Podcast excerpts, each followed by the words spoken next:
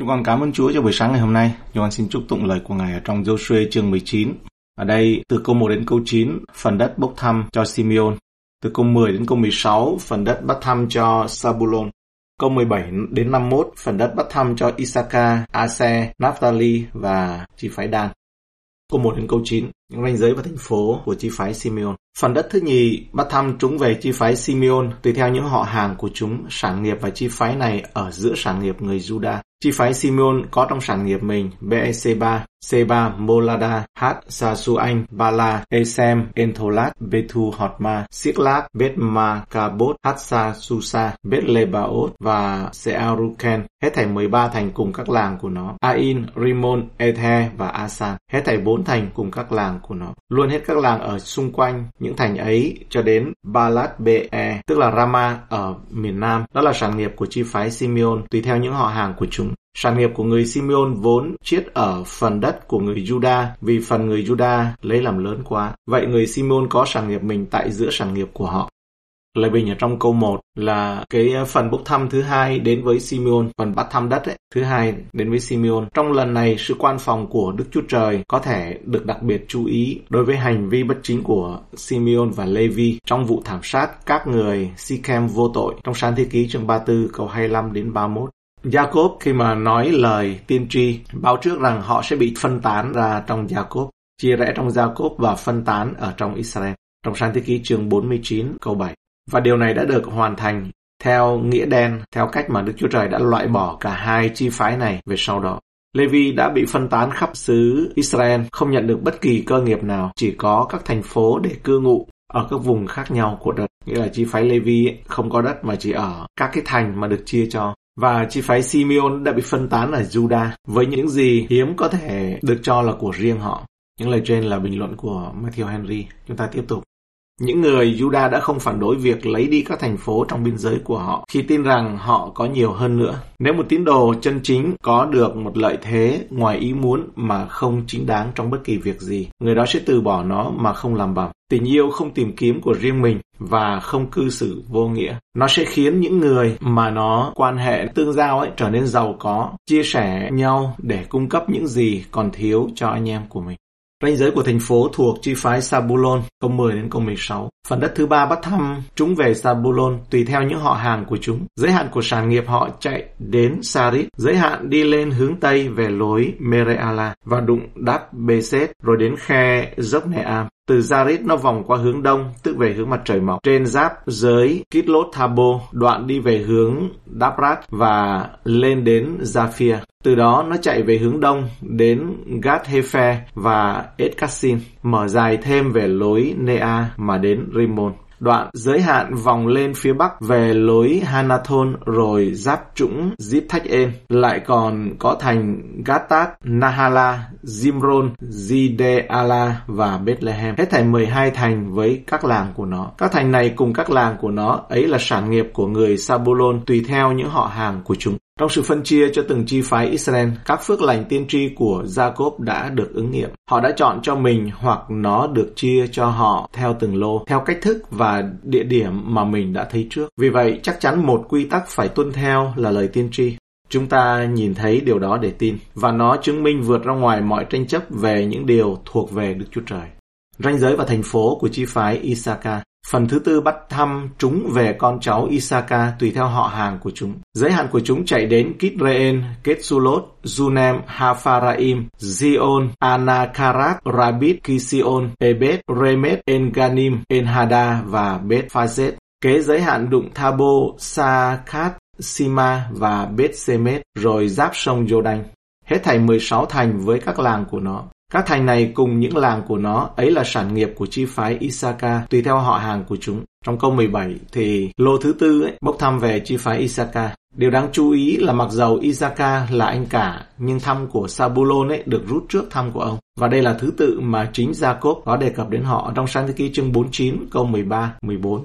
Sabulon sẽ ở nơi dành biển, tức là nơi có tàu đậu, bờ cõi người chạy về hướng Sidon. Isaka là một con lừa mạnh mẽ, nằm nghỉ giữ chuồng, thấy rằng sự yên ổn là tốt. Mặc dầu không có lý do nào xuất hiện tại sao ưu tiên này nên được dành cho những người trẻ hơn. Nhưng cái lô đất rõ ràng là ngẫu nhiên đáng lẽ phải phân biệt chúng giống như lời tiên tri của Jacob đã làm thì thật là đặc biệt. Ngay từ đầu mọi việc được biết đến đối với Đức Chúa Trời đều là công việc của Ngài. Ngài có lý do cho những điều mà Ngài làm. Trong nhiều trường hợp, điều này là quá tuyệt vời đối với bất kỳ tạo vật nào của Ngài có thể hiểu được. Nhưng Ngài làm tất cả mọi việc theo ý muốn của mình. Điều đó luôn đúng và cuối cùng là tốt.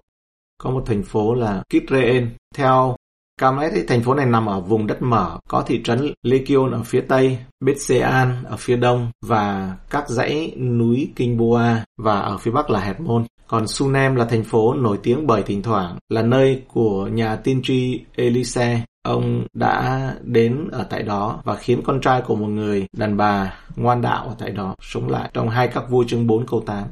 Đó cũng là nơi mà quân Philippines đóng quân vào cái ngày hoang loạn. Trong đó dân Israel ấy hoàn toàn bị đánh bại ở tại Kinh Boa. Và Saul cùng các con trai của ông là Jonathan, Aminadab và Mankisua bị giết ở trong một Samuel chương 28 câu 4, chương 31 câu 1 thì nói về cái địa danh này. Câu 24 đến 31 ranh giới và thành phố thuộc về chi phái Ase. Phần thứ năm là thăm trúng về chi phái Ase tùy theo những họ hàng của chúng. Giới hạn của họ tên là Henkat, Hali, Beten, Aksab, Alamelech, Ameat và Miseanh. Hướng Tây nó đụng đến Cạt Mên và Khelipnat rồi vòng qua phía mặt trời mọc về lối Bedagon đụng Sabulon và trũng Zip Thách En ở về phía bắc Bet Emek và Neuen. Đoạn chạy về phía tả Kabul về Ebron, Rehob, Hamon và Cana cho đến thành lớn Sidon. Giới hạn lại vòng về Rama cho đến thành kiên cố Tyre.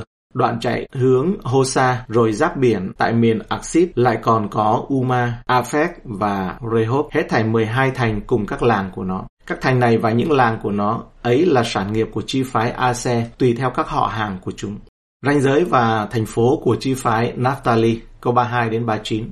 Phần thứ sáu bắt thăm chúng về con cháu Naphtali tùy theo những họ hàng của chúng. Giới hạn của họ chạy từ Heleb, từ cây rẻ bột ở tại Sanaim về lối Adami, Nekeb và giáp Neen cho đến Lạc Cung rồi giáp sông Jordan. Kế giới hạn vòng về hướng Tây đi đến Adnot Thabo, rồi từ đó chạy về Hục Cốc, phía nam giáp Sabulon, phía tây giáp Ase và Juda, còn phía mặt trời mọc có sông Jordan. Các thành kiên cố là Sidim, Serer, Hamat, Rakat, Kinneret, Adama, Rama Hatsor, Kede, Edrei, En Hatsor, Kitreon, Middaen, Horem, Bet Anat và Bet Semet.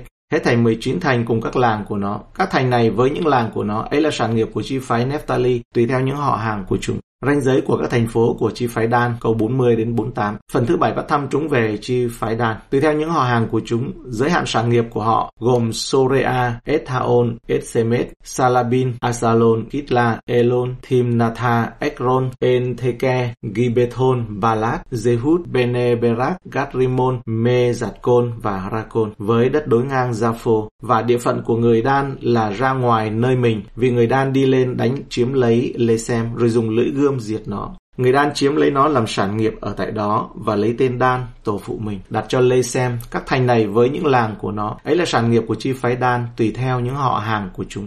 Cơ nghiệp của Joshua khi người đã chia xứ theo giới hạn xong rồi thì dân Israel lấy ở giữa mình một sản nghiệp mà cấp cho Joshua, con trai của Nun. Dân Israel vâng mạng của Đức Giê-hô-va cấp cho người cái thành mà người xin, tức là thành Thimnat Zerach trong núi Ephraim. Người xây thành và ở tại đó. Đó là các sản nghiệp mà thầy tế lễ Eleasa, Joshua, con trai của Nun và các trưởng tộc của những chi phái dân Israel bắt thăm phân phát cho tại Silo ở cửa hội mạc trước mặt Đức Giê-hô-va. Ấy họ chia xong xứ là như vậy. Trong câu 49 là khi người ta đã chia xứ theo giới hạn xong rồi. Joshua nhận được những gì Đức Chúa Trời hứa với ông, nhưng với sự khiêm nhường đáng kể, ông nhận phần đất của mình sau cùng. Đây là cách phục vụ khiêm nhường và quan tâm đến người khác hơn, khiến Joshua trở thành một bức tranh tuyệt vời về Chúa Giêsu Christ.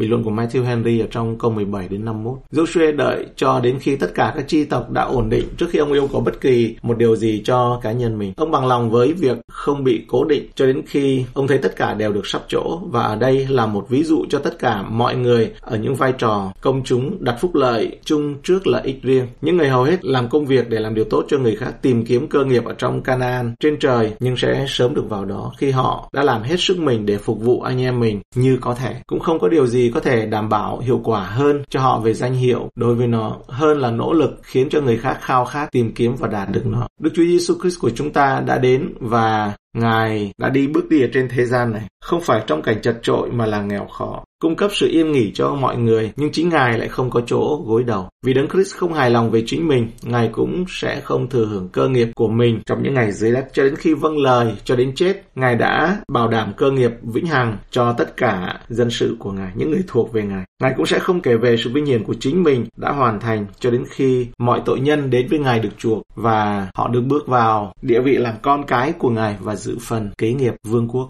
Dạ, cảm ơn Chúa. Chúng con dâng lời cảm ơn Ngài cho trong ờ, lời Chúa trong buổi sáng ngày hôm nay.